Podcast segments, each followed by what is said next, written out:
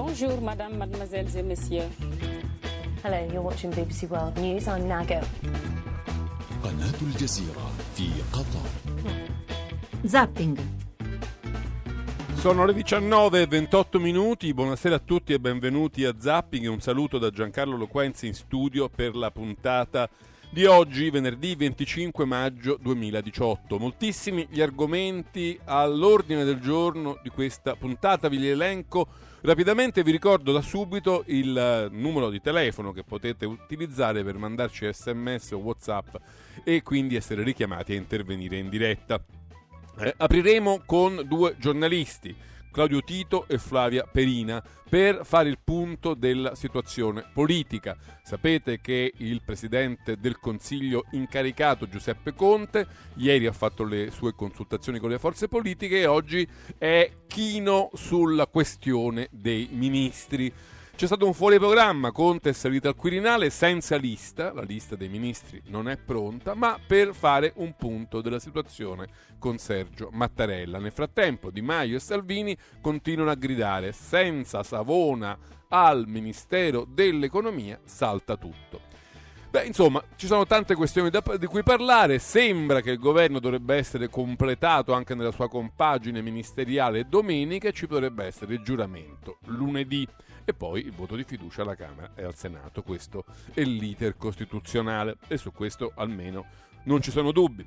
Parleremo quindi con due giornalisti per fare un po' il punto di questa situazione. Poi eh, abbiamo ospite, avremo ospite Luigi Scordamaglia, presidente di Federalimentare, insomma un gruppo che eh, un'associazione che mette insieme tutte le eh, industrie, le imprese che si occupano di eh, agroalimentare in Italia, quindi un, una potenza di fuoco notevolissima. E sarà interessante sentirlo perché lui, contrariamente a, a Francesco Boccia, che è il presidente di Confindustria, e ha molta fiducia in questo governo e pensa che potrà fare bene per alcuni motivi che ci faremo, che ci faremo raccontare.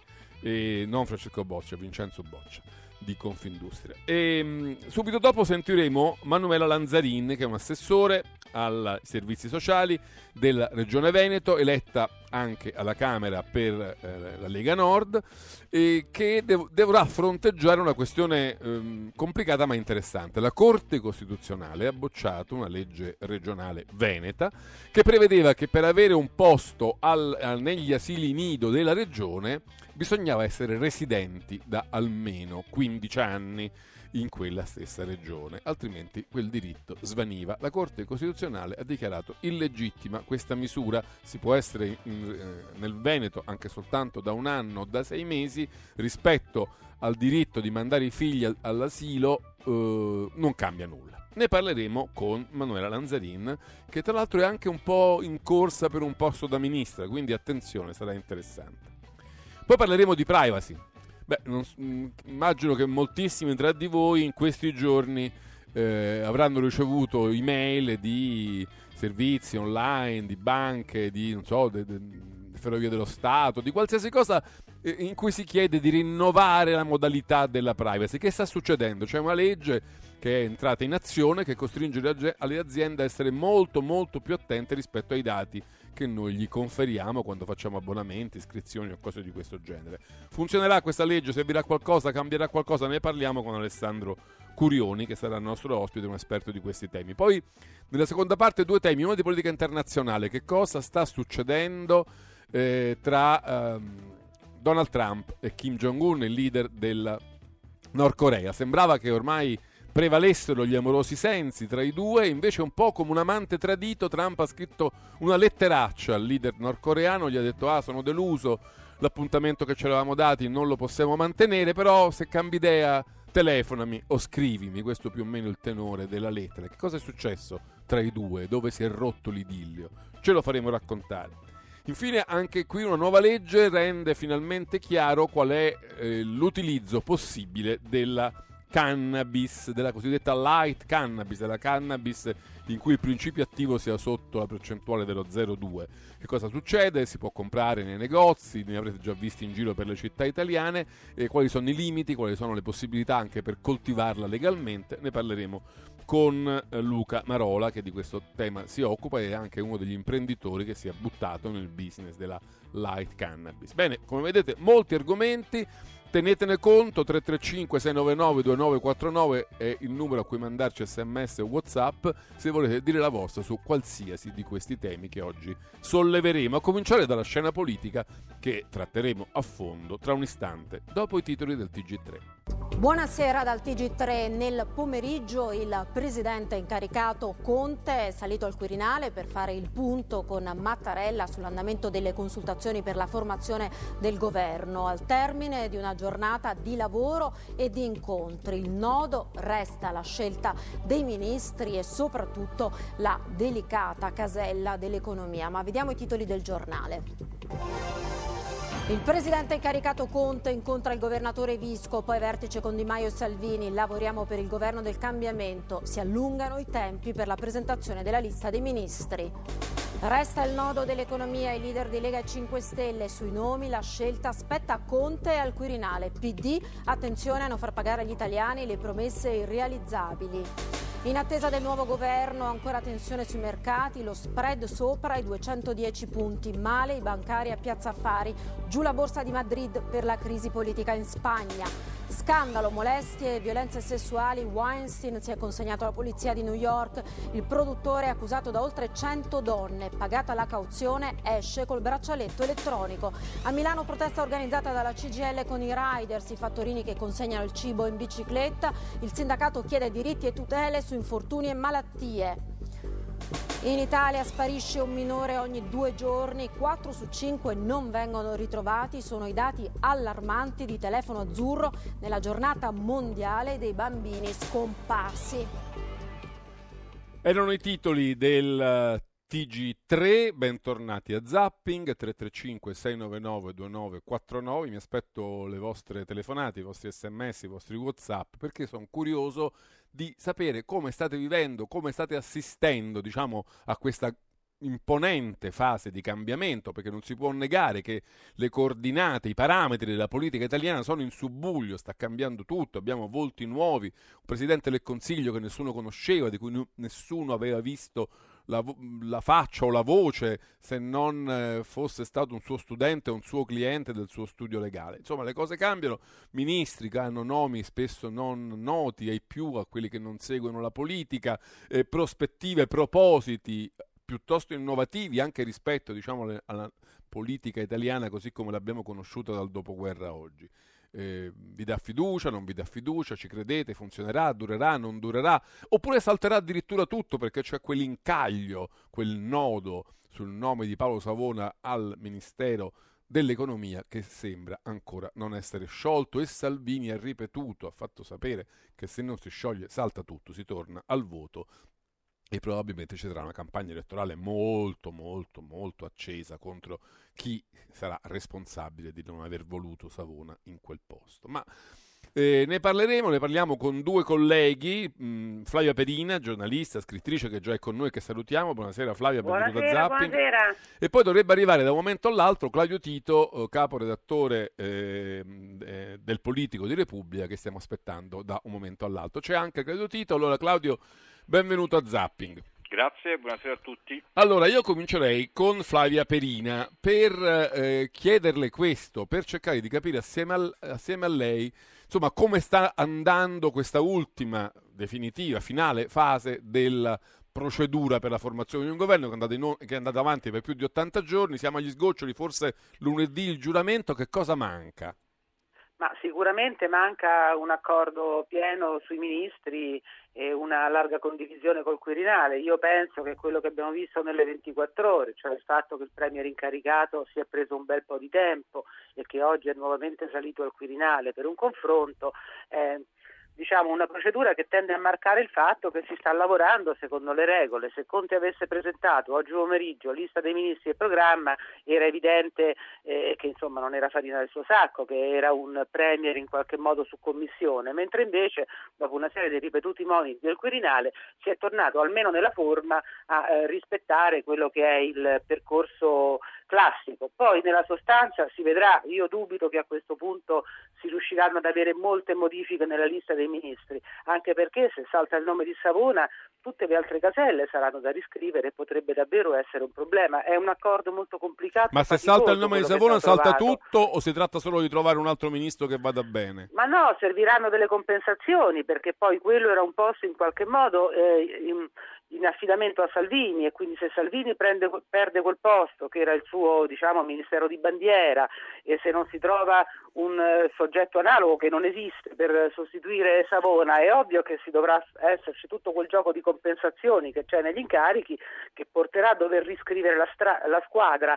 Io penso che alla fine questa battaglia Salvini comunque la combatterà fino in fondo perché eh, diciamo, a questo punto è diventato un dato simbolico quello di Savona, si va un po' al di là anche delle capacità capacità dell'uomo e della convinzione del suo ruolo. Per Salvini è il simbolo eh, di avercela fatta, di dire comando anche io, posto che il Movimento 5 Stelle ha espresso Conte e quella è la figura simbolica del Movimento 5 Stelle, Savona sarà quella della Lega. Allora, credo Tito, è così il nodo Savona si riassume come ha fatto Flavia Perina o c'è anche qualcosa di più? Cioè è soltanto l'idea di, di Salvini di dire avete visto ho prevalso contro i veti del Quirinale oppure Savona lì è anche qualcosa di più, è, è l'indirizzo di una direzione che questo governo vuole prendere.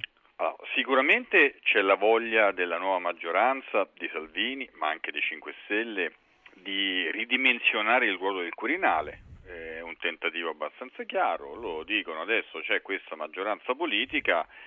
La fisarmonica si chiude, no? come diceva Amato. Esatto, come andiamo, come andiamo noi? No? C'è il, dire, l'egemonia della politica su, in questo caso sulle istituzioni. Poi c'è un altro aspetto che è tutto politico, che riguarda l'indirizzo politico di questa maggioranza, perché è evidente che c'è un, un interrogativo a cui loro non rispondono. Nel, in questo contratto, che poi viene, lo chiamano contratto, ma è un programma di governo, come hanno fatto tutti i governi eh, della Repubblica dal 1948 in poi, è un programma di governo, nel programma di governo si dice noi vogliamo rinegoziare un programma di governo presupporrebbe un'alleanza tra le forze che lo condividono, invece loro ci tengono a dire sì. noi siamo forze alternative, il contratto ci vincola, questa eh è la sì, differenza. Le forze no? alternative che governano insieme diciamo, è un po' come le convergenze parallele Sì. della democrazia cristiana, diciamo, io non l'avevo mai viste, però hanno fatto un'alleanza politica, governano insieme, quella è una coalizione governativa e quindi è un programma di governo e non un contratto che, che ne dicano loro, a mio giudizio.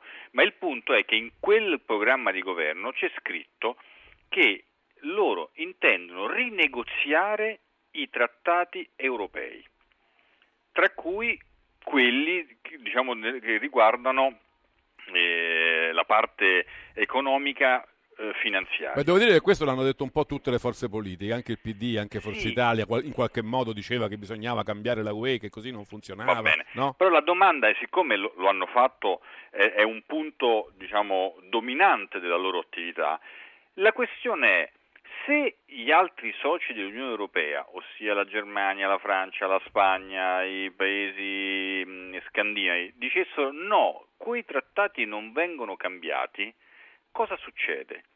Da quello che hanno detto fino adesso, la conseguenza è molto semplice, ossia l'Italia esce dall'Europa e molto probabilmente anche dall'Unione, eh, scusate, esce dall'euro e molto probabilmente anche dall'Unione Europea.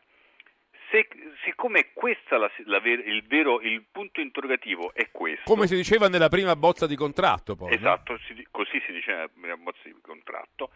È chiaro che in un obiettivo di questo tipo serve un ministro dell'economia che dice esattamente queste cose e Savona nel suo libro pubblicato due anni fa ma confermate nel- nella stesura diciamo che sta uscendo adesso in libreria che riguarda la sua autobiografia dice esattamente questo. Dice noi dobbiamo rinegoziare i trattati Se non ce lo consentono, uscire dall'euro. Avere pronto un piano per l'uscita. Esattamente.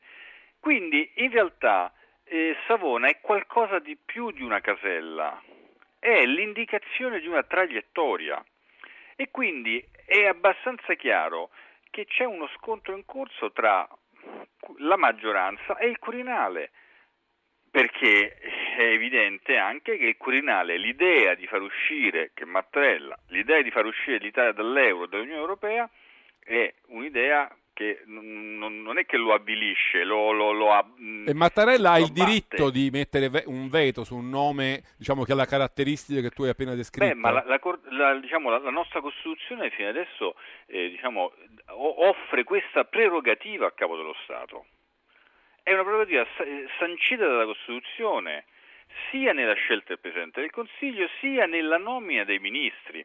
E c'è una, un aspetto in più.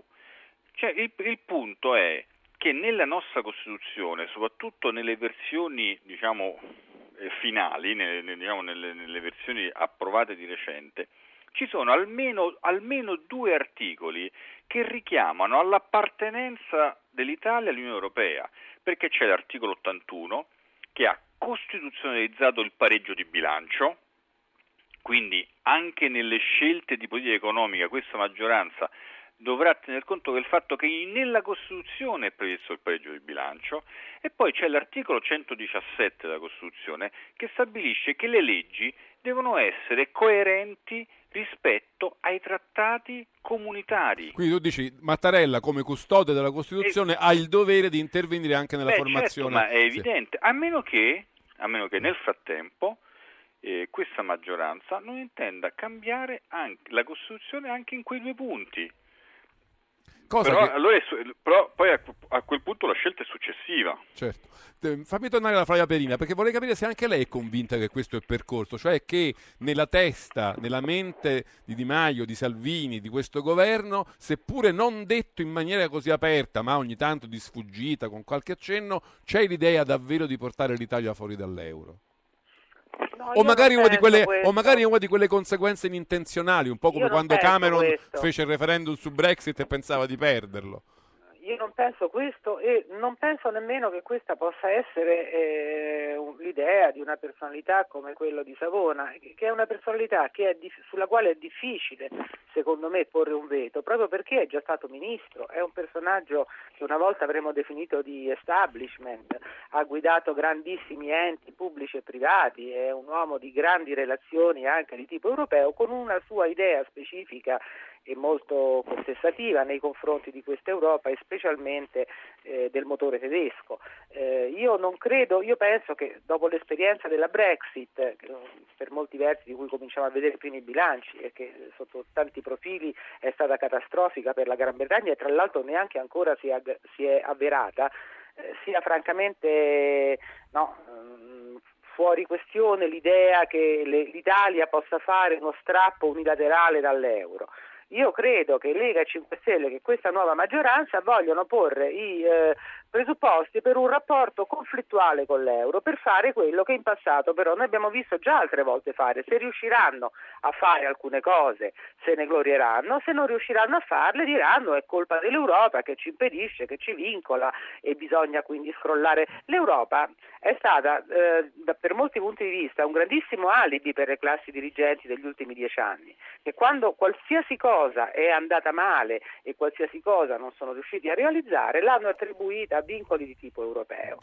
Eh, Questo è 5 vero, Stelle- bisog- bisogna ammettere che anche diciamo, la retorica dei partiti tradizionali, Certo, del PD, certo, di, Forza certo. Italia, è stata per anni demolitrice Ecco, diciamo, il cinque- dell'autorevolezza certo. dell'Europa. No? E il quel- 5 Stelle e la Lega fanno un salto di qualità in questa direzione, hanno imperniato un'intera campagna elettorale su toni anti-europei e si preparano sicuramente ad un rapporto conflittuale in cui il loro nemico principale, perché poi alla politica serve sempre un nemico, non sarà né il Partito Democratico di Renzi o di chi verrà dopo di lui, né Forza Italia né gli altri partiti, ma sarà la costruzione europea. Poi che questo rappresenti un grave rischio per l'Italia è fuori di dubbio, eh, perché poi questi tipi di meccanismi eh, innescano anche eh, reazioni di segno opposto, cioè l'Italia davvero non è, non è mica l'America che si può mettere a fare competizioni con le istituzioni europee, noi rischiamo davvero di finire come le cenerentole continentali Eh, e però sicuramente l'idea è più questa che quella di avviare percorsi di fuoriuscita dell'Europa alla quale Ci sono... mi rifiuto insomma, di credere che possa esserci qualche matto che pensi davvero una cosa del genere. Ci sono molti ascoltatori, sentiamone qualcuno, Franco da Chieti, poi torno da Claudio Tito. Franco da Chieti, buonasera.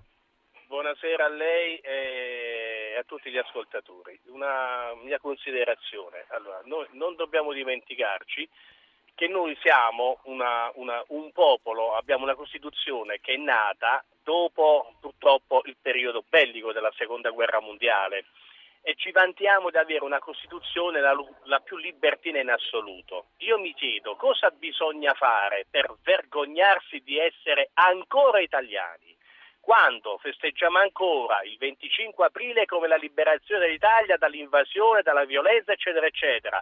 Quando chi vince le elezioni non si sa se può comandare o non può comandare. Quando ci sono una coalizione che si scinde appena dopo le elezioni stesse, un gruppo, Movimento 5 Stelle, che rivendica la propria vittoria, due addirittura eh, eh, noti esponenti politici, quindi i rispettivi segretari, che addirittura prima della camp- durante la campagna elettorale si scornano fra di loro attaccandosi in una maniera incredibile. Ed oggi insieme Fanno- pretendono di Va- gestire. Va bene Franco, noi. non rifacciamo tutta la storia degli ultimi 50 anni, comunque era vivida, grazie. Rinaldo da Roma, buonasera. Eh, pronto, buonasera dottore, grazie che date lo spazio ai cittadini per poter esprimere una posizione altrimenti difficile da poter manifestare.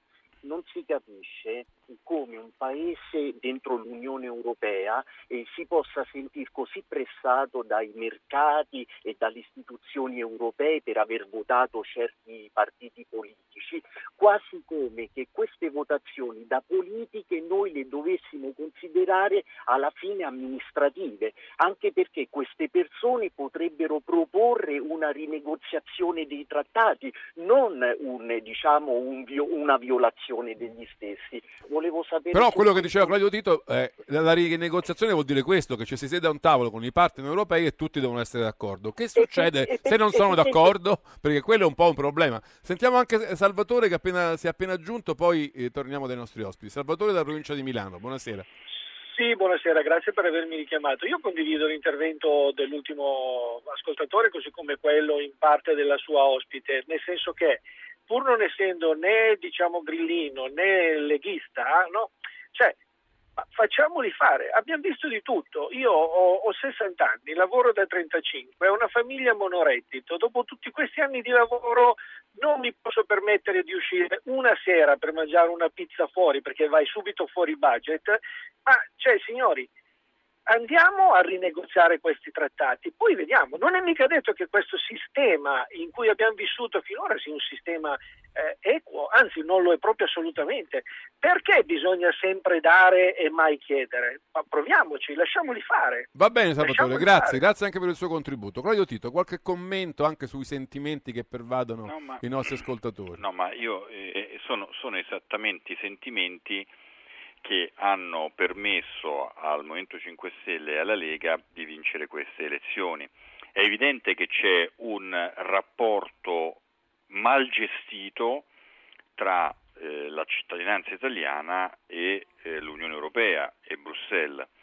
Però al di là delle rivendicazioni che poi possono, diciamo, sono giuste perché il disagio del, del- del- singolo cittadino è, è- è un disagio che va compreso comunque, diciamo, a prescindere dal- dai rapporti con l'Unione Europea. Però, detto questo, anche i- diciamo, gli italiani devono rendersi conto del fatto che i trattati europei sono stati firmati dall'Italia a più riprese, sono un vincolo. Confermati dai parlamenti a un'unanimità, per esempio quello di Esatto, Lisbona, no? in- ne- negli ultimi 25 anni e quindi tocca a tutti i governi.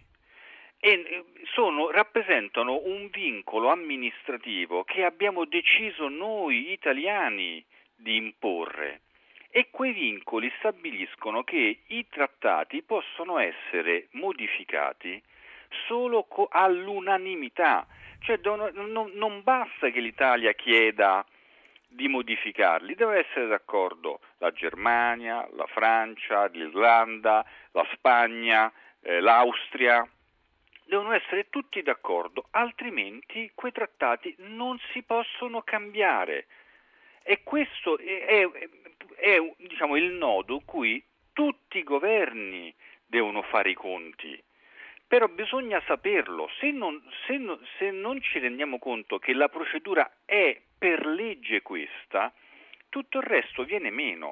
Allora, il, il cioè, c'è poco da battere i pugni sul tavolo di Bruxelles. Il no? punto interrogativo è... Però questa, questa, educazione all'Europa non viene soltanto da oggi, perché io mi ricordo che anche Renzi, perché pure adesso vuole fare il partito macroniano, ha avuto una fase in cui era, usava parole, una retorica nei confronti dell'Europa non sì, dissimile da quella di ma oggi. Ma non ha mai...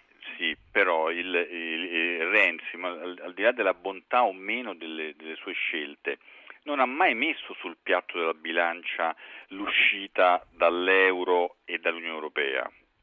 In campagna elettorale sia Salvini sia Di Maio invece questa opzione non solo l'hanno messa in campo, ma l'hanno rivendicata. E in più c'hanno Savona che l'ha studiata a fondo. Esatto. Cioè, Savona è l'uomo tool, l'uomo strumento che se c'è bisogno la... sa come fare. Esatto, ma e la situazione, lo dico anche a, a Flava Perina, purtroppo è diversa rispetto anche semplicemente a un anno fa.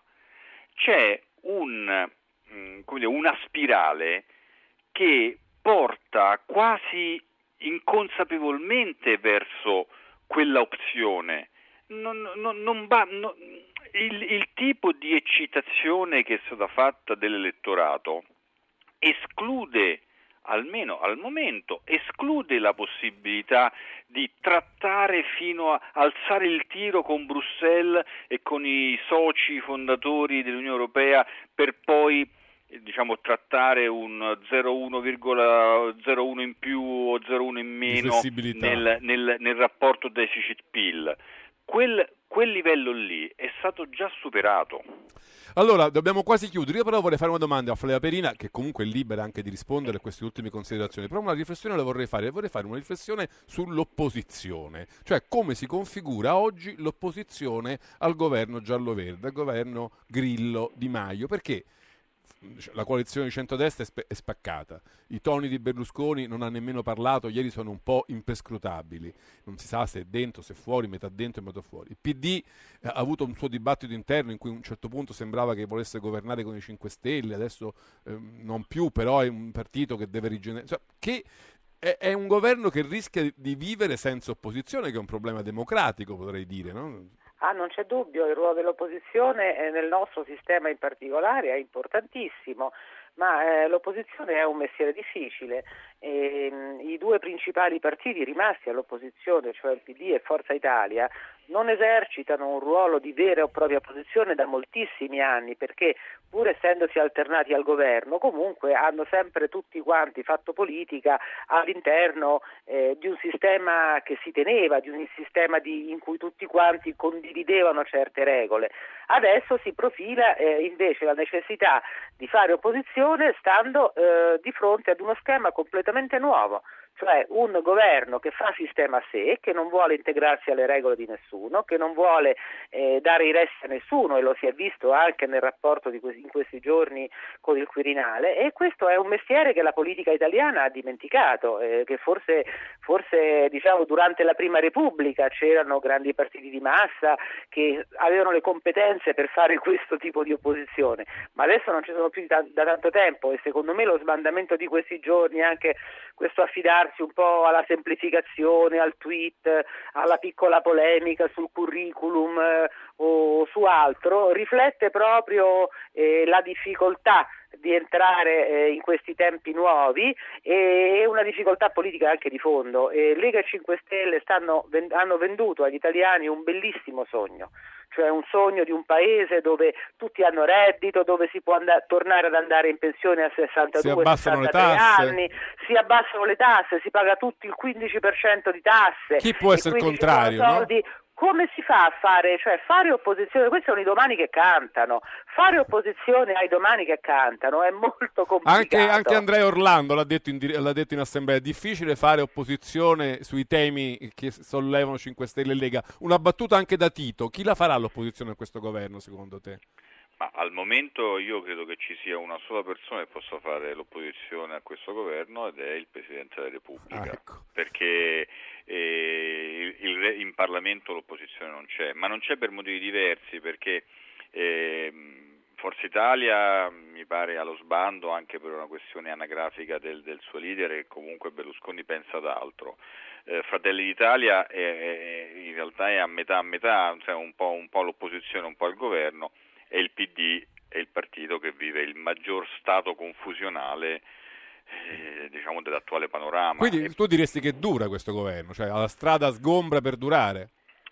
in Parlamento sicuramente la, la- la strada sgomba per durare.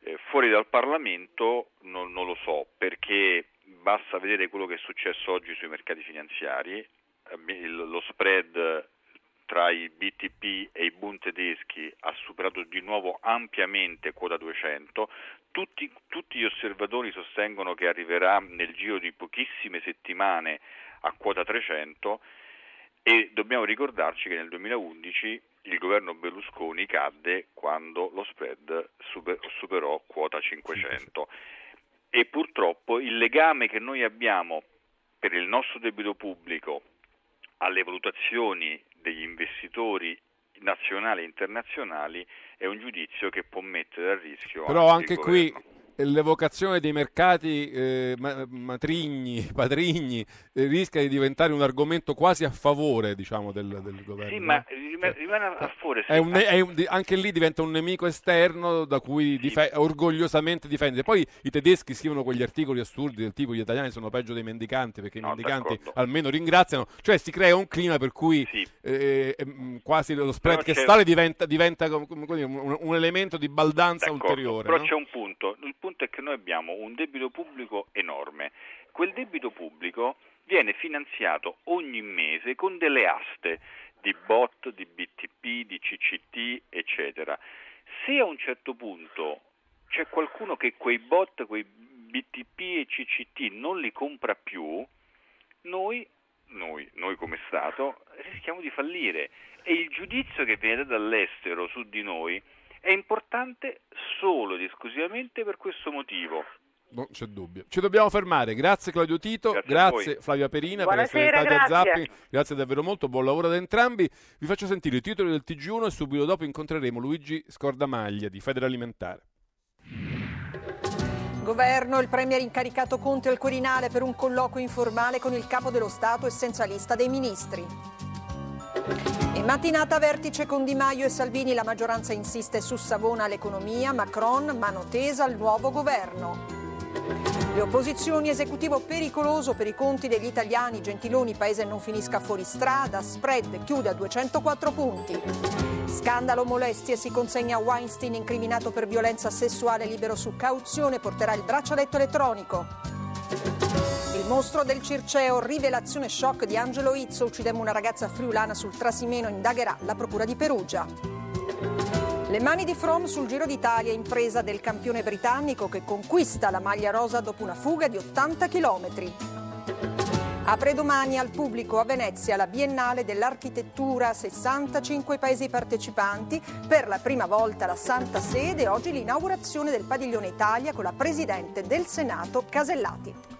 Allora, sono le 20 e un minuto. Questi erano i titoli del TG1, ve li facciamo ascoltare in modo che non vi sfugga la benché minima notizia anche mentre seguite Zapping. Noi adesso possiamo salutare ehm, Luigi Scordamaglia, presidente di Federalimentare. Buonasera, benvenuto a Zapping. Buonasera a voi. Buonasera. Allora, dovete sapere che Federalimentare è eh, diciamo un conglomerato di imprese che vale 140 miliardi di PIL, mi sbaglio, Scordamaglia? Assolutamente, eh, 58.000 imprese, il secondo settore manifatturiero italiano. Ecco, insomma, quando si muove Federalimentare ha, eh, ha un peso, la sua opinione, la sua- le sue sensibilità, la percezione che ha del, del sistema politico è mh, parecchio importante. Quan- quanti- quanta gente ci lavora? Che, che ampiezza di occupazione eh, Stiamo mette in parlando di, alme- di quasi eh, 450.000 dipendenti diretti più 800.000 di indotto agricolo che lavoro per questa industria, quindi 1 milione e 200.000 persone che sono poi famiglie.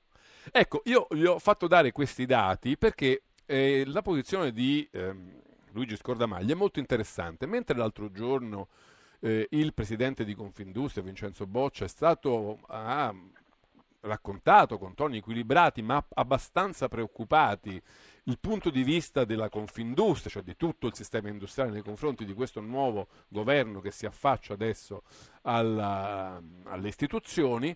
Eh, insomma, Scordamaglia invece è un po' in polemica, sembra molto meno preoccupato e anzi direi sembra quasi fiducioso. Dice va bene il reddito di cittadinanza, benissimo la flat tax, bene togliere le sanzioni alla Russia. Insomma, sembra condividere a tal punto il, governo, il programma di governo giallo-verde che io la prima domanda che mi viene da fare, dottor Scordamaglia, è come mai non gira il suo nome per fare il ministro, perché sarebbe mm. perfetto.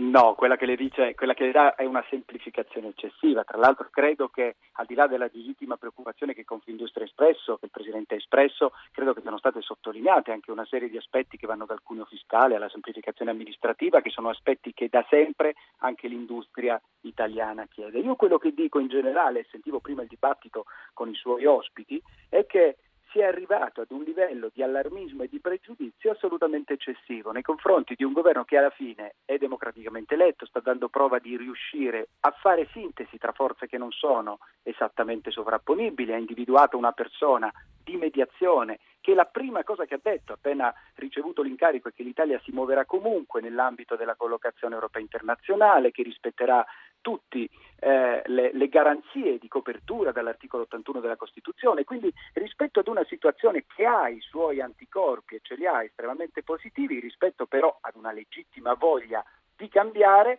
reagire come se eh, tutto fosse messo sotto eh, a rischio o addirittura come, come eh, eh, veniva auspicato prima l'intervento del Presidente della Repubblica per fare opposizione ad un governo legittimamente eletto, credo che si stiano un pochino Comunque, diciamo, comunque che... diciamo che la sua posizione un po' discordante, non voglio semplificare, da quella di eh, presidente di Confindustria è stata notata perché per esempio Dario Di Vico, che è un giornalista economico Corriere della Sera molto attento a queste cose, ha fatto un tweet e ha detto a sorpresa il presidente di Federalimentare si smarca dalla posizione ufficiale di Confindustria, che bisogna dirlo è un po' meno, non voglio dire entusiasta, un po' meno tranquilla rispetto alla prospettiva economica del paese, o mi sbaglio? Questo credo di sì, credo che eh, questo che lei dice è assolutamente corretto. Lei prima parlava di flat tax, non sono io che dico che la flat tax alla fine potrebbe davvero avere un effetto positivo perché eh, dopo una critica addirittura eh, quasi prendendo in giro questa misura proposta. Negli ultimi giorni è stato prima Bloomberg, poi il Wall Street Journal a dire che alla fine la Faral Tax potrebbe effettivamente essere per un paese come l'Italia una situazione positiva perché dove è stata applicata non ha ridotto il gettito fiscale, ha aumentato la raccolta dell'evasione. Quindi sono misure che ovviamente nessuno, lo stesso Savona di cui si parla tanto, le ha definite per alcune misure troppo costose, cioè sono misure di programma che poi dovranno essere progressivamente e non immediatamente immediatamente calate in un sistema che ha bisogno comunque di avere i suoi vincoli di bilancio, di un sistema che comunque ha le sue coperture, perché come dicevamo eh, non si può operare in Italia senza copertura di una norma che si propone, se non c'è la pollinatura. Però è vero che Perotti, Cottarelli dicono che il contratto ha spese per 150-170 miliardi a secondo le letture e ha coperture per 0,5 1,5 miliardi. Quindi... Allora, le coperture, le coperture si discutono delle misure reali, quelle non sono misure reali, quelli sono punti che a seconda di come vengono interpretati, le faccio un esempio, la stessa flat tax secondo il Corriere della Sera costava 26 miliardi, secondo Cottarelli costava 50 miliardi, dipende poi dall'effetto stimolo dei consumi che induce. Io più che fare queste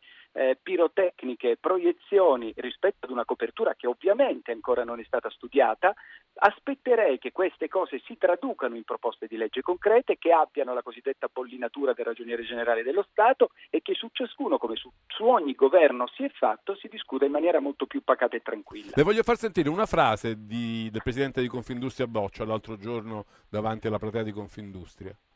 L'industria sembra essere scomparsa dal dibattito di questi mesi.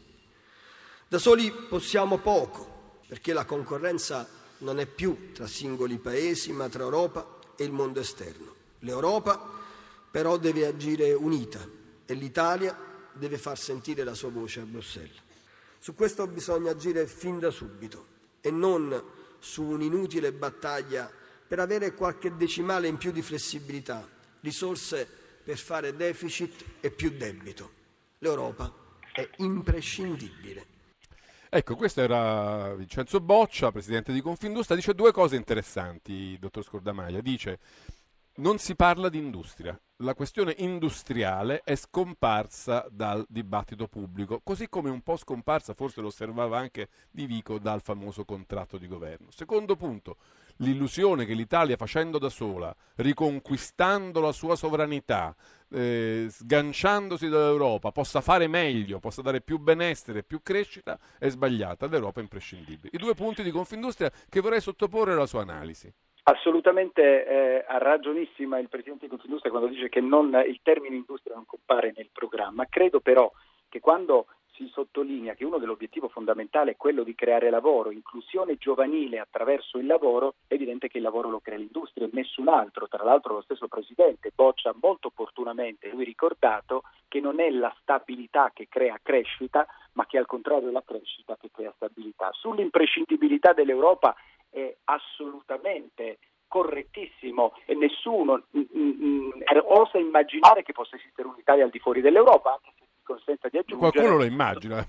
Non, in realtà lo stesso eh, il professor Savona, tanto, tanto contestato, alla fine forse è molto più europeista di tanti altri quando dice se l'Europa ha fatto una moneta, alla moneta deve seguire un necessario processo di integrazione. Io credo che il buonsenso ce l'abbia la stragrande maggioranza degli italiani, che è profondamente europeista, ma che è assolutamente contraria a questa Europa, è assolutamente contraria ad un protettorato tedesco, è assolutamente contraria ad un surplus tedesco che nessuno controlla, ad una Merkel, come ho detto più volte, ha citato prima la Russia, che va a negoziare gli interessi privati delle aziende tedesche in Russia e se lo fa invece Salvini quando dice con la Russia apriamo dei nuovi rapporti, immediatamente si teme alla collocazione fuori dal sistema. Quindi io credo che in realtà è una questione, uno, di, di termini, di priorità, credo che quel programma sia ancora un programma a metà tra l'elettorale e i punti, bisogna aspettare le proposte concrete per giudicare, lo si è sempre fatto, vedo un accanimento di diversa natura che per quanto riguarda un certo tipo di establishment, forse della burocrazia, pubblico, eccetera, e forse il timore che si sovverta delle comodità e dei privilegi che nel tempo si sono accumulati. Le faccio un'ultima domanda, sempre in quell'articolo di Dario Di Vico, a un certo punto si dice è singolare infatti che quando Salvini deve pescare competenze per il governo non tenti nemmeno di arruolare un imprenditore protagonista del boom dell'export, ma si rivolga a uomini privi o dell'esperienza o dell'equilibrio necessario. Torniamo a quel punto, cioè anche nei nomi che circolano per la formazione del governo, la figura di per questo ho fatto la battuta iniziale, era una semplificazione, le dicevo lei starebbe benissimo in un governo di questo genere, perché effettivamente manca la sensazione che ci sia un riconoscimento del ruolo, delle capacità, dell'importanza di quegli imprenditori che sono stati sulla frontiera più esposta di questo paese, che è quella dell'export, e in Federalimentari ce ne stanno tanti. Eh, lei ha ragione, però abbiamo anche tanti esempi. Io credo che eh, sia molto più importante il contenuto che si dà, l'importanza che si dà, la, il know-how che si prende dal, dalla gestione, anche dall'internazionalizzazione, eccetera. Però abbiamo avuto degli esempi di grandi imprenditori in passato che passati al settore politico poi non è che abbiano brillato per risultati eccellenti. Quindi secondo me è molto meglio un dialogo stretto delle scelte politiche e degli azionisti di maggioranza, come sono oggi due partiti o movimenti molto forti, e poi delegare a persone dedicate l'ottenimento di singoli obiettivi. Io non credo, ripeto, credo che l'appello del Presidente Boccia sia stato fondamentale proprio per ricordare qualcosa che è comunque nell'aria ma non è stato ribadito. L'industria crea lavoro, il lavoro crea sviluppo e oggi la priorità assoluta è inclusione giovanile attraverso il lavoro. Non credo che il reddito di cittadinanza, lei prima parlava del reddito di cittadinanza, io posso essere, posso essere, avere un giudizio positivo dello stesso, se lo stesso vuol dire un sostegno a chi è disoccupato e un'inclusione alla ricerca di un nuovo lavoro non c'è un assistenzialismo fine a se stesso, in fondo una politica attiva che era quello che ci ha chiesto certo. anche Moscovici. Ci fermiamo qui, grazie davvero molto a Luigi Scordamaglia, presidente di Federalimentari, ospite di Zapping questa sera, grazie e buon lavoro. Grazie a voi, grazie a voi. Allora, noi ci fermiamo, non ci fermiamo, anzi ovviamente andiamo avanti, abbiamo uh, altri temi da affrontare. Il prossimo è collegato a una notizia che è uscita oggi sui giornali, e cioè che la Corte Costituzionale, la Consulta, ha bocciato una norma varata dalla Regione Veneto, eh, secondo la quale eh, per accedere agli asili nido pubblici uno de- dei requisiti era avere almeno 15 anni di residenza nella regione stessa. La consulta ha ritenuto discriminatorio e diciamo non rispettoso dell'uguaglianza dei cittadini davanti alla legge questo provvedimento voluto dalla Regione Veneto, vi ricordo la Regione Veneto presieduta dal leghista Zaia, eh, e quindi ha cancellato questa norma con qualche disappunto anche da, da coloro che l'avevano presentata perché dicono l'intento era diverso. Noi per parlarne abbiamo invitato Manuela Lanzarina, assessore servizi sociali e attuazione del programma appunto del Consiglio regionale Veneto. Eh, buonasera Lanzarin, benvenuto a Zapping. Buonasera a voi. Allora, come è, è, stata un po' una sconfitta questa sentenza della consulta nei confronti di questa norma che avevate previsto? Non hanno Ma... capito le vostre vere intenzioni? Ma sicuramente c'è molta delusione proprio perché l'intento non voleva assolutamente essere discriminatorio, ma l'intento voleva premiare eh, quelle persone, quindi le persone noi, noi pensiamo anche agli immigrati regolari, Ricordiamo che in Veneto ha circa 500.000 immigrati regolari che oggi vivono, lavorano, mandano i bambini a scuola, quindi eh, nel senso che ormai sono lì da un pezzo, quindi voleva appunto dare una priorità, se la vogliamo mettere così, insomma a quelle persone che risiedono oppure hanno un'attività continuativa appunto in Veneto per gli ultimi 15 anni. Quindi non aveva nessun intento discriminatorio, ma, ne, ma nel senso di dire quando ci sono situazioni di overbooking o comunque di liste d'attesa, eccetera, riteniamo più giusto, più corretto che eh, chi eh, vive da una vita in quel territorio, chi ha contribuito a costruire quella comunità, eccetera, possa poter usufruire dei servizi del territorio. Perché la Corte dice a un certo punto che la norma contrasta con il principio di uguaglianza perché introduce un criterio irragionevole per l'attribuzione del beneficio, non essendovi alcuna ragionevole relazione tra la residenza prolungata in Veneto e le situazioni di bisogno o di disagio che poi appunto portano alla necessità per una famiglia di mandare i, i figli in un però, asilo nido, no? Questo... Però ricordiamoci che situazioni di necessità o le situazioni di disagio, quindi già eh, quando ci sono figli disabili o comunque altre situazioni, comunque sappiamo hanno delle corsie preferenziali in qualsiasi caso. E poi ricordiamo che ci sono in uh, Veneto, ma come credo ci siano anche in altri territori, comunque delle strutture, degli asili che il regolamento comunale, indipendentemente da questa norma, comunque quando ci sono liste d'attesa privilegia i propri residenti. Insomma, quindi non mi sembra non ci sembrava nulla di così, insomma, fuori norma, fuori regola o comunque che andasse a ledere un principio di questo Ma tipo. lei ha l'impressione che la consulta abbia avuto una preoccupazione che questa norma potesse essere eh, applicata diciamo soprattutto contro i nuovi arrivati, intendendosi immigrati, non italiani che si trasferiscono, non so, dalla Toscana a, al Veneto. E quindi io, potesse esserci un elemento, non dico di razzismo, ma di discriminazione di carattere etnico, di provenienza. Ma io no, non lo so, insomma, la consulta su che, però comunque rispettiamo e abbiamo rispetto comunque quella che è stato quello, quello che dice la, la, consulta e quindi eh, rispettiamo insomma eh, quanto detto, però ci sono stati moltissimi casi, io penso oggi abbiamo messo anche per le case ATER i 5 anni di residenza, quella non ci è stata impugnata.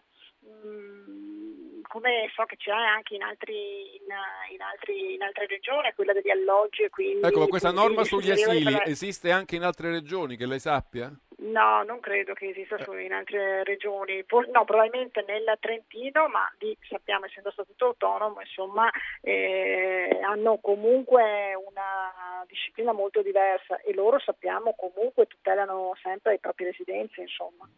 Quindi un po' di amarezza nei confronti di questa, di questa Ma c'è amarezza perché la sensazione è quella che sia stata appunto ci sia stata cassata perché si aveva paura del solito elemento discriminatorio e razzista, non era così, era proprio per cercare di tutelare quelle persone, insomma, che quindi possono essere anche gli immigrati che oggi sono qui, insomma, e fanno parte della comunità che eh, hanno, sono, vivono qui da una Cioè, vita, un insomma, immigrato sono che ha un bambino che deve andare all'asilo nido, che vive in Veneto da più di 15 anni, ha più diritto di un italiano che si è trasferito in Veneto da due anni, per capirci.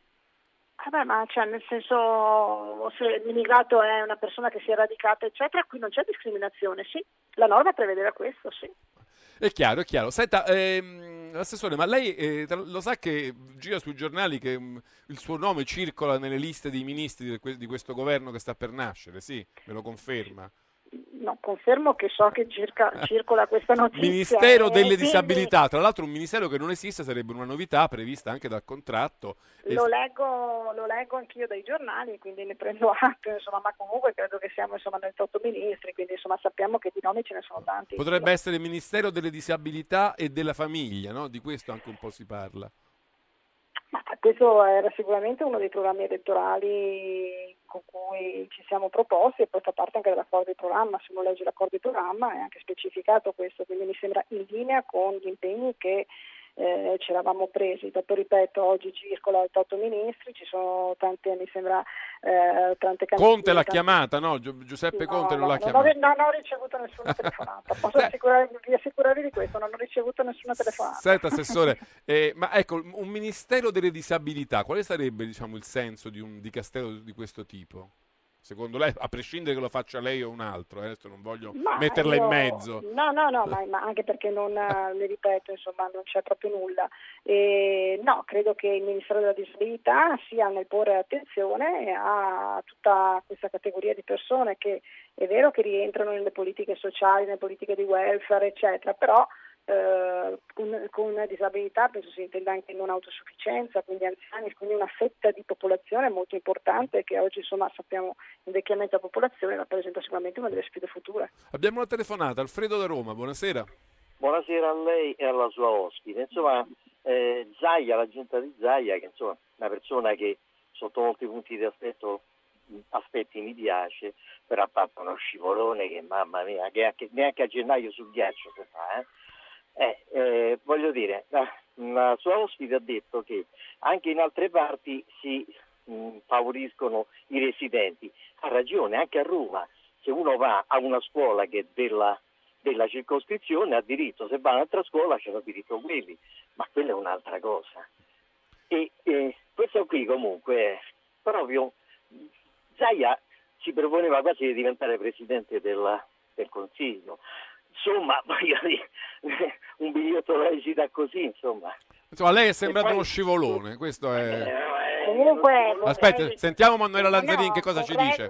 Correggo il telespettatore, Zaia non si è mai proposto, anzi di, andare presidente. No, lui non si è proposto, però il suo nome a un certo punto è circolato, Però- questo bisogna, bisogna riconoscere. lui ha sempre detto che rimane a fare il governatore Sì, del sì, Veneto, sì, certo. quindi su questo qui insomma, mi sembra di dire una cosa che, che non è corretta. insomma. Quindi non è uno scivolone, come dice Alfredo da Roma. No, questo. no, io non ritengo che sia un scivolone, era solo appunto un modo non discriminatorio, però per dare ai residenti. No, perché il insomma, punto che abbiamo citato prima è un punto, il punto che abbiamo citato prima è un punto che chiarisce, cioè tra il figlio di un immigrato regolare che vive in Veneto da 16 anni e il figlio di un toscano, ligure, un lombardo che si trasferisce per motivi di lavoro in Veneto e vuole mandare il puntuale, quello figlio che vive 15 anni, anche se è immigrato. anche se è immigrato ha più diritto a una, a Certo. in lista arriva prima rispetto anche Certo, all'italiano che, c'ha- quindi- che è appena E arrivato. quindi non c'era niente di discriminatorio o, o tra virgolette di, eh, con un effetto appunto di, raz- di razzismo o quant'altro, insomma, assolutamente no. Va bene, grazie Emanuele Lazzarini, in bocca al lupo per il governo, posso dirlo? Vabbè, no, può dirmelo, ma comunque ripeto, non c'è nulla e quindi io prendo e sento, leggo i giornali quanto voi. Va bene, se diventa ministro delle disabilità ci darà un'intervista a Zapping, facciamo questo patto, vuol dire che le, Va bene, che le avremo portato fortuna. Va bene, Grazie, ok. buon lavoro. Grazie a voi, arrivederci, buonasera. Manuela Lazzarin, assessore, assessore alla- a- alle politiche sociali del, eh, della Regione Veneto, ma è anche stata eletta nel Parlamento con la Lega di Salvini.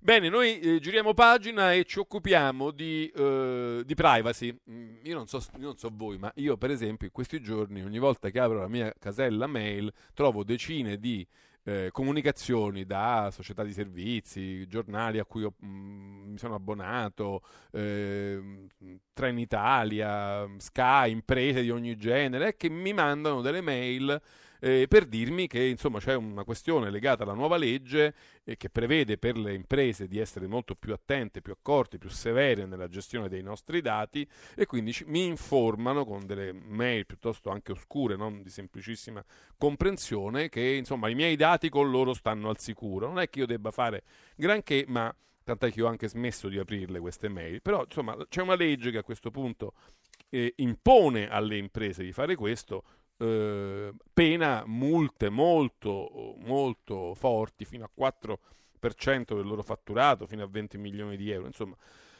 che cosa sta succedendo? Perché riceviamo tutte queste mail e servono da, veramente? Noi vogliamo chiedere a Alessandro Curioni, che è uno specialista di questi, di questi temi, ha scritto anche molti libri sulla privacy. Io lo, innanzitutto lo saluto. Buonasera Curioni e benvenuto a Zapping. Buonasera a lei e a tutti i radioascoltatori. Beh, è l'uomo giusto perché ha scritto la privacy vi salverà la vita. Eh, internet, social, chat e altre mortali amenità. È un libro che è uscito da Mimesis l'anno scorso. Allora, cos'è tutta questa storia della privacy? Cosa è cambiato? Ma in realtà eh, la privacy è un diritto di ognuno di noi di dire o non dire determinate cose, di mantenere un certo grado di riservatezza sulla propria vita. Questa nuova norma non parla tanto di privacy quanto di quello che succede dopo, cioè nel momento in cui bisogna proteggere le, i dati, le informazioni che ognuno di noi più o meno volontariamente divulga al mondo o comunica a terze parti. Eh, questa legge è stata scritta fondamentalmente per quella che tutti noi chiamiamo la società dell'informazione, quindi per eh, Facebook, per Google, per il mondo dei social, eh, delle, chat, delle chat e quant'altro. E in questo contesto l'idea fondamentale è quella di rendere responsabili questi soggetti che trattano masse di dati gigantesche che riguardano la nostra vita rispetto al fatto che queste devono essere tutelate da usi impropri interni e quindi evitare che Facebook usi... Se li vendano, si vendano questi dati per esempio. Questi dati sono denaro. Se, se facciamo una piccola analisi di alcuni termini che vengono usati nella norma, si parla di informativa. In fondo l'informativa ce la danno anche in banca quando depositiamo i nostri soldi eh, a un certo punto si parla di diritto alla portabilità dei dati, beh anche noi abbiamo il diritto alla portabilità di spostare il nostro conto corrente da una banca ad un'altra senza che nessuno... Cioè, i, nostri dati fanno parte del nostro patrimonio complessivo, come i nostri risparmi insomma.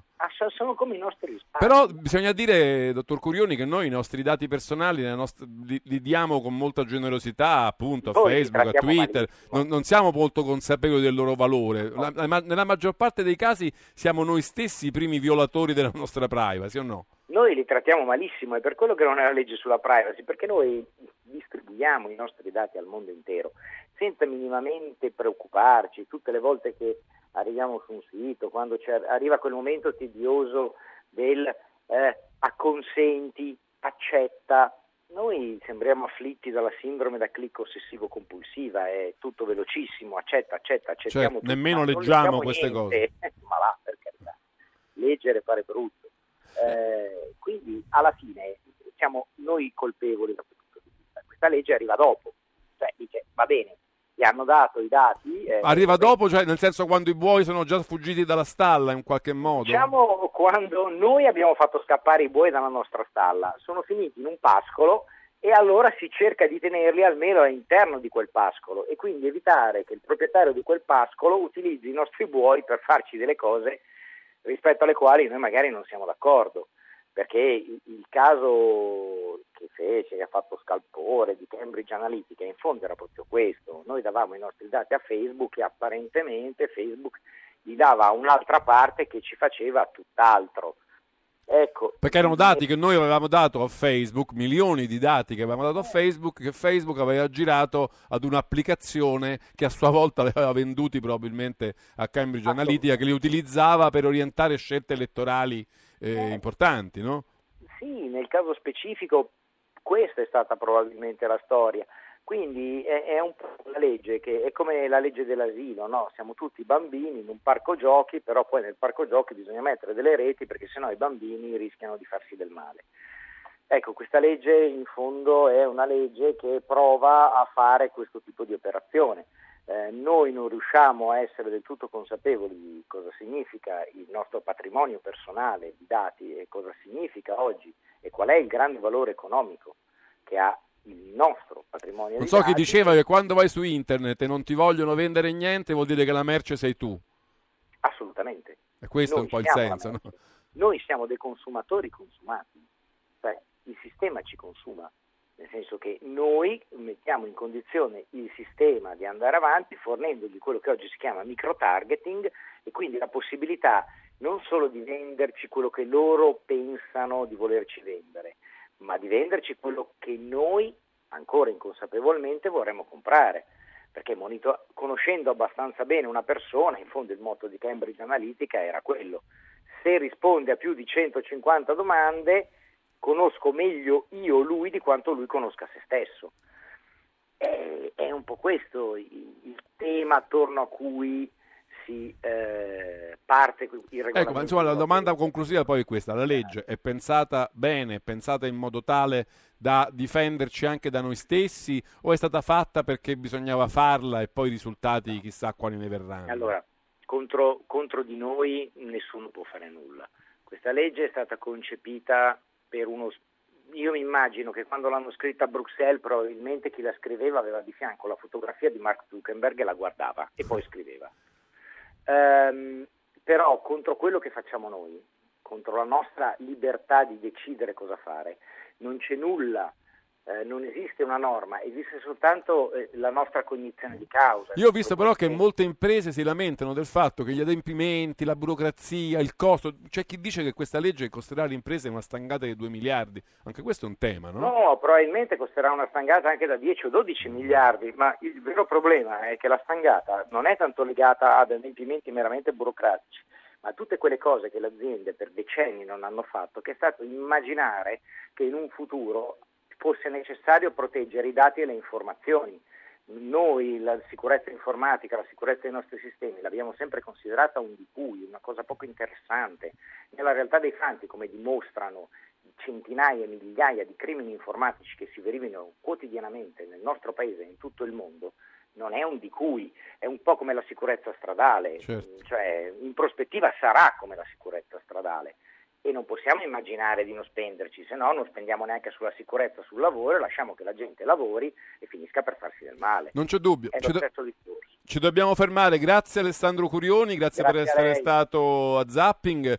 Noi ci fermiamo un momento per le notizie dall'onda verde, dal traffico e dal meteo, ma ci ritroviamo subito dopo qui a Zapping. Parleremo della strana vicenda, dello strano rapporto tra Donald Trump e Kim Jong-un, il leader della Nord Corea, e poi parleremo della cannabis light, della cannabis leggera. Zapping.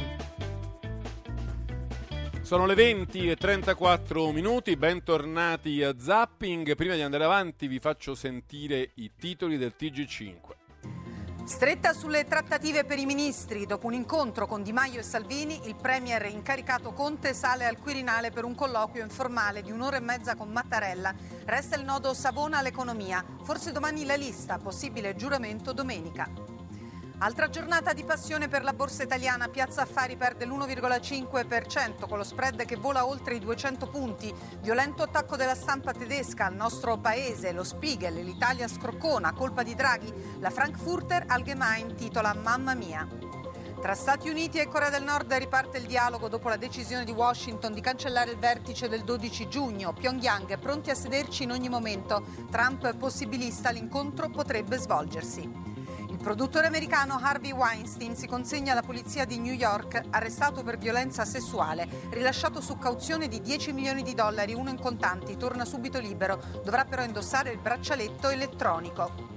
Operaio da 30 anni in una fabbrica vicino a Milano, è disabile, è licenziato dall'azienda, così. La informiamo che il suo lavoro ora viene svolto da un robot. La rabbia del lavoratore, liquidato in questo modo solo 5 anni dalla pensione. Arriva l'anticiclone africano e porta il primo fine settimana estivo con temperature oltre i 30 gradi. Le spiagge si affollano, ma al nord da domenica torneranno piogge e temporali. 20 e 35 minuti, questi erano i titoli del TG5, non vi facciamo perdere nessuna notizia, mentre continuiamo un po' a approfondire quelle del giorno. E tra le notizie del giorno che ci portano per la prima volta oggi un po' fuori d'Italia c'è quella che riguarda l'acuirsi della tensione tra gli Stati Uniti e la Corea del Nord, tra Trump e Kim Jong-un, dopo un periodo quasi idilliaco, quasi da amanti, in cui eh, sembrava che tutto fosse possibile, avevamo addirittura fissato un vertice assieme il prossimo 12 giugno a Singapore, parte una lettera, una lettera strana dai toni accorati in cui Trump dice a, a Kim eh, mi dispiace, il nostro appuntamento è saltato, è molto triste, il mondo ne soffrirà, io anche sono triste per questo e ne soffro, però insomma se poi tu cambi idea mi puoi scrivere o telefonare in qualsiasi momento e insomma chi vivrà vedrà. E, e comunque il vertice è cancellato, segno di un raggelamento che poi la Corea del Nord ha tentato di, eh, così, di, di, di aggirare dicendo che loro sono sempre pronti ad un incontro. Insomma, che cosa sta succedendo tra i due? Chi, si dice che Trump abbia agito come un amante tradito. Facciamocelo spiegare tutto questo da uh, Giulia Pompili, che è una giornalista del Foglio che segue molto da vicino le vicende della Corea, insomma dell'estremo oriente. Giulia, buonasera e benvenuta a Zapping. Buonasera a voi. Allora, che, che, che, cosa, che cosa, è successo? Perché è partita quella lettera eh, così sdegnosa e afflitta? Ma la, la, situazione è sicuramente molto complicata da decifrare. Eh, quel che è certo è che qualche giorno fa i toni eh, nordcoreani da, dal, che dal primo gennaio erano così distesi e che avevano aperto al dialogo con la Corea del Sud, ricordiamo il grande evento della stretta di mano con il presidente sudcoreano Moon Jae-in, Beh, eh, negli ultimi giorni mh, mm, si sono un po' così acuiti e è tornata quella retorica del 2017, quindi eh, un paio, almeno un paio di comunicati ufficiali da parte dei vice ministri degli esteri nordcoreani che tornavano a dire eh, l'America ci sta bullizzando eh, ci vuole mettere in un angolo, soprattutto continuando a eh, usare il modello libico come un modello da applicare anche alla Corea del Nord. E ovviamente questo spaventa molto i nordcoreani perché sappiamo com'è finita con la Libia. Eh, l'accordo per la denuclearizzazione, quando Gheddafi aveva deciso di mostrare eh, e annullare il suo programma nucleare, eh, poi dopo qualche anno era finita con la deposizione eh, del Rais e, e, e insomma la, la, la, lo smembramento completo del territorio libico.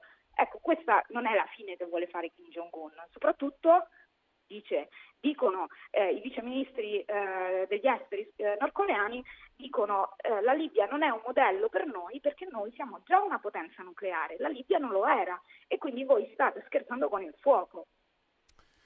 Insomma, eh, siamo tornati ai, fa- ai, fasti di quando Trump diceva sei Rocket Man, sei l'omino dei razzi, no? Un po' questo.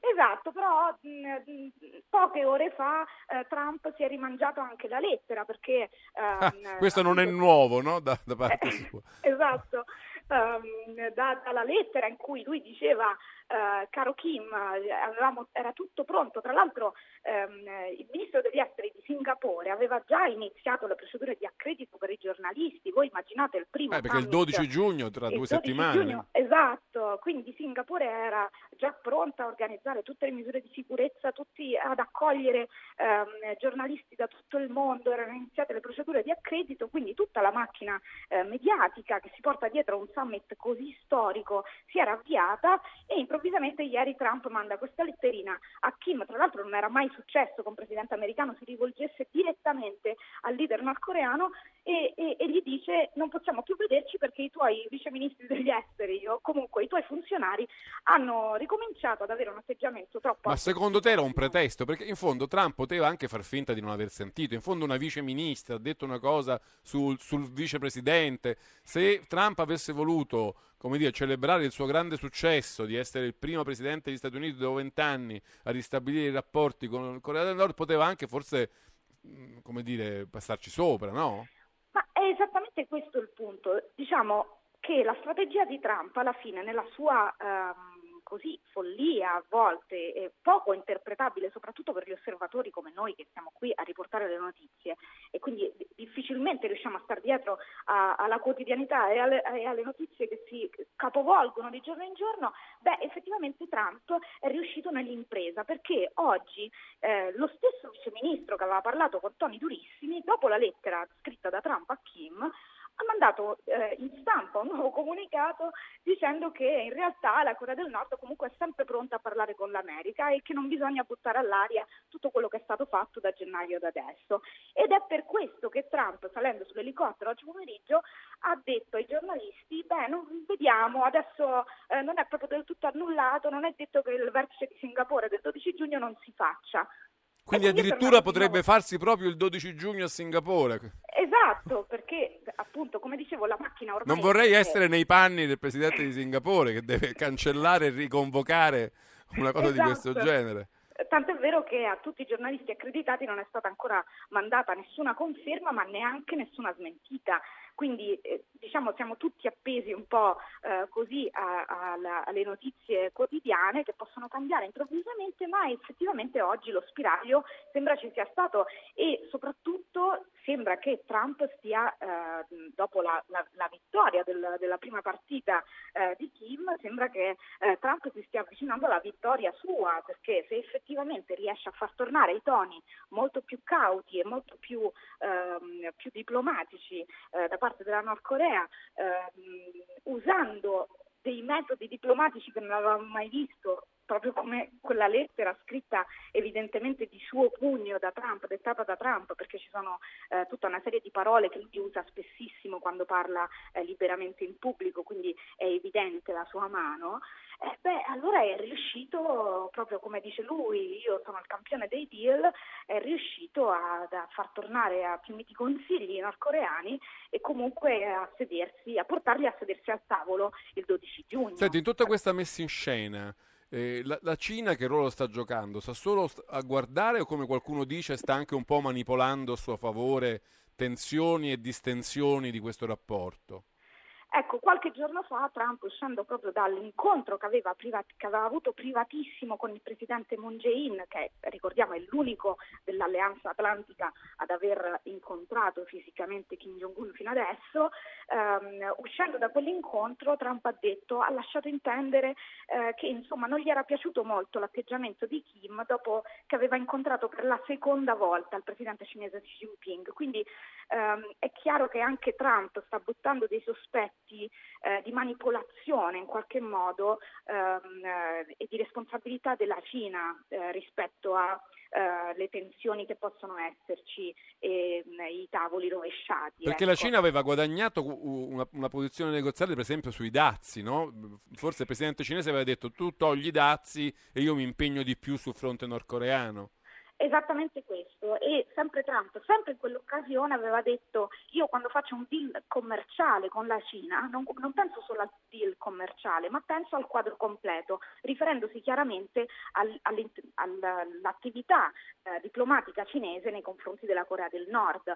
Li, eh, se vogliamo stare ai fatti, eh, dopo i due incontri tra Kim e Xi e quindi eh, riavvicinamento anche di dialogo ehm, tra Cina e Corea del Nord, ricordiamo che al presidente cinese non è mai stato molto simpatico eh, Kim Jong-un, soprattutto insomma, il, il giovane leader che c'è dal 2012 a oggi, ehm, pensate che a Dadong, eh, in, una cittadina al confine cinese, nordcoreana, famosissima, eh, eh, cittadina cinese al confine con la Corea del Nord, che è famosissima per gli scambi commerciali anche spesso illegali eh, con la Corea del Nord, se qualche mese fa eh, tutte le attività erano praticamente cessate per via delle, eh, della durezza che aveva avuto la Cina nei confronti della Corea del Nord, negli ultimi giorni tutte le attività sono state riaperte. E c'è eh, un, un, gran parlare di questa cosa perché vuol dire che la Cina ha riaccettato eh, i nordcoreani a fare affari eh, nel suo territorio e quindi nuovo, nuovi scambi e quindi evidentemente nuovo business. Ti faccio un'ultima domanda Giulia, poniamo che il, il vertice si tenga, che effettivamente le cose vengono ricucite all'ultimo momento, il 12 giugno eh, Donald Trump e Kim Jong-un si vedono in, a Singapore, nel migliore degli scenari possibili, cosa potrebbe accadere? Che ha promesso Mike Pompeo a, alla Corea del Nord, sicuramente nuovi aiuti, eh, Trump è mm, molto avvezzo alle cose di business, quindi eh, non si farà fregare sugli aiuti alimentari, ma cercherà magari eh, di costruire infrastrutture o di promettere eh, cose più materiali, diciamo, perché fino adesso noi abbiamo staccato l'assegno nei confronti de- alla, alla Corea del Nord per farla stare buona, ma spesso questi soldi eh, non, so, non, sapevamo esattamente dove andavano a finire. Eh, Trump vuole aiutare la Corea del Nord a, essere, ehm, a evolversi economicamente, quindi un piano di apertura al mercato per gradi che è lo stesso Kim Jong-un a volerlo, anzi lui dopo, aver, eh, dopo, essere arrivato ad avere la bomba nucleare, e lo ha sempre detto questo, eh, il, il, l'obiettivo strategico sarebbe stato quello dell'apertura economica e, e dello sviluppo economico.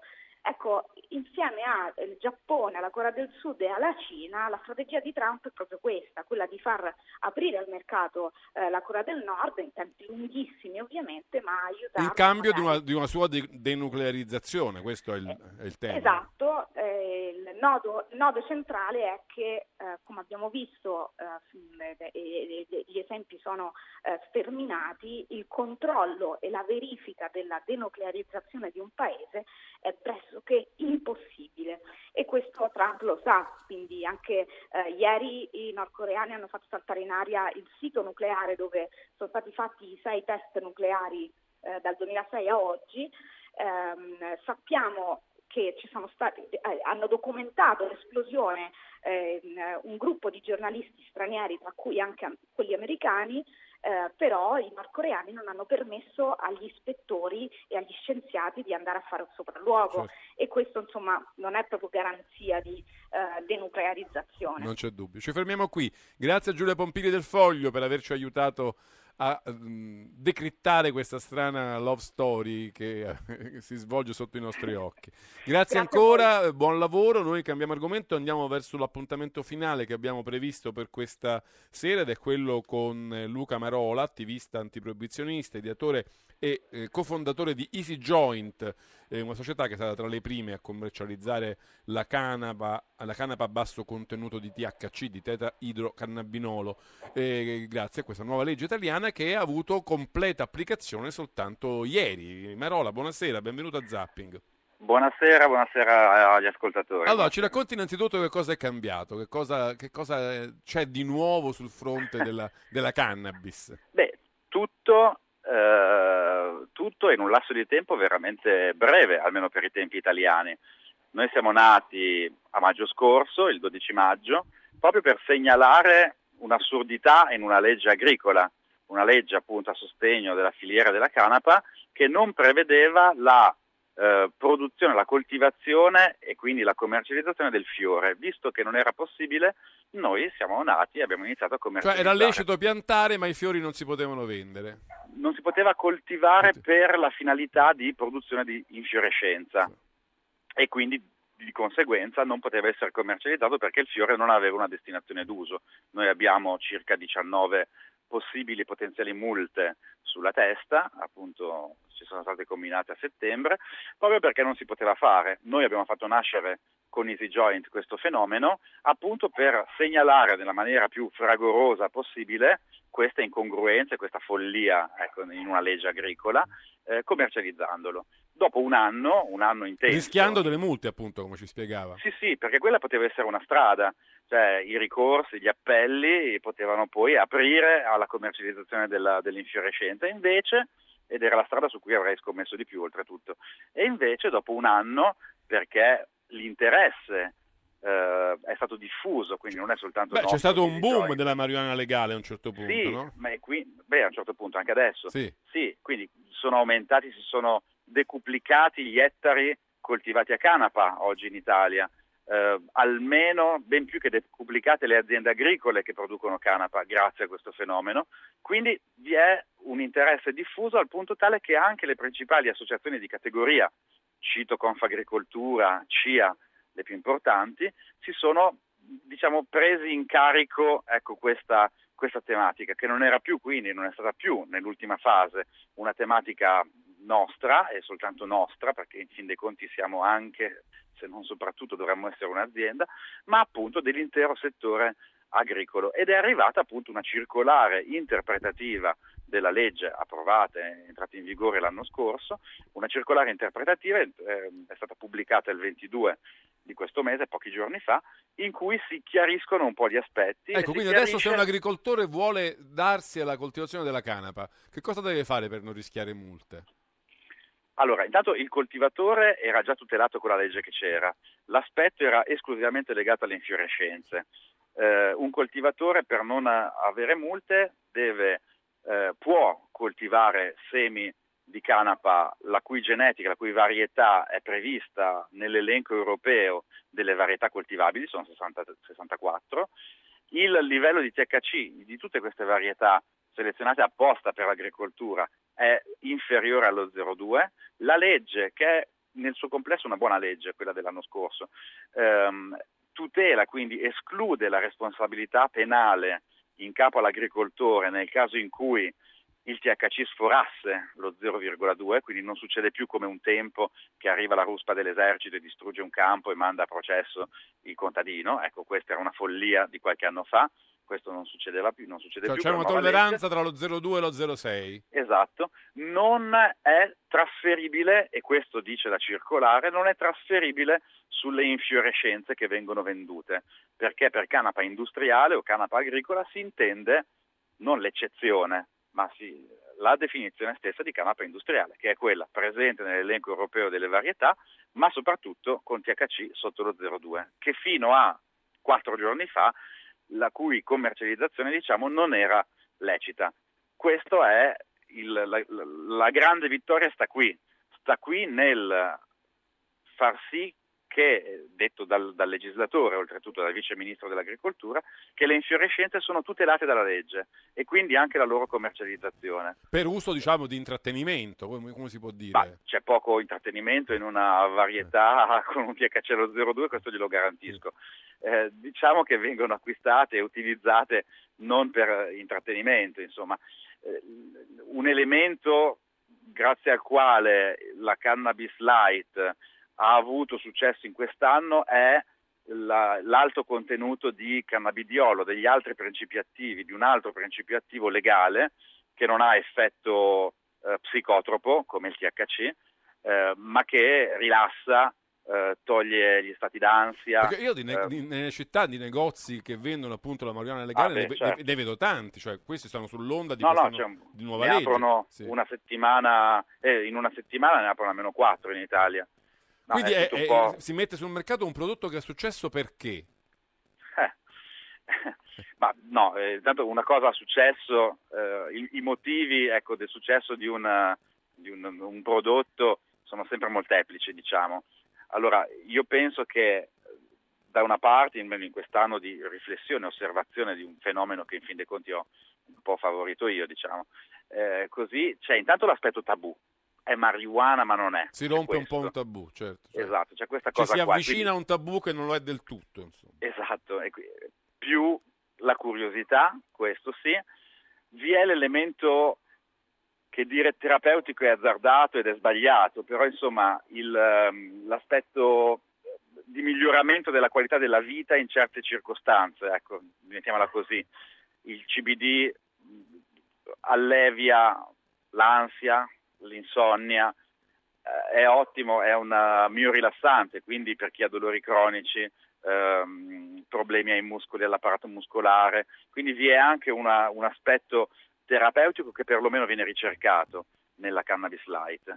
E poi i media hanno fatto una grossa parte, eh, diciamo, e quindi hanno eh, eccitato, diciamo, da una parte la curiosità e dall'altra parte il, il business ecco, che ci può stare dietro, almeno per ora, poi si vedrà in futuro.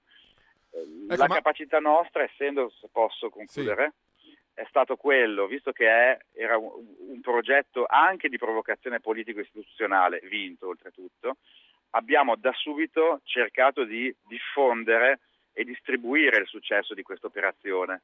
Noi non coltiviamo la nostra canapa, ma la comperiamo dagli agricoltori ai prezzi, soprattutto all'inizio quando non c'erano elementi, ai prezzi che ci davano gli agricoltori. Dovevamo diffondere per creare una massa critica, una massa critica che è riuscita a modificare, migliorare una legge che andava già bene, ma man- mancante di questo aspetto. E il fiore, abbiamo dimostrato in un anno, è la locomotiva di tutta la filiera della canapa, la locomotiva economica per tutta la filiera della canapa. Quindi aiuta anche i produttori che sono indirizzati verso prodotti completamente diversi. Insomma. Esatto.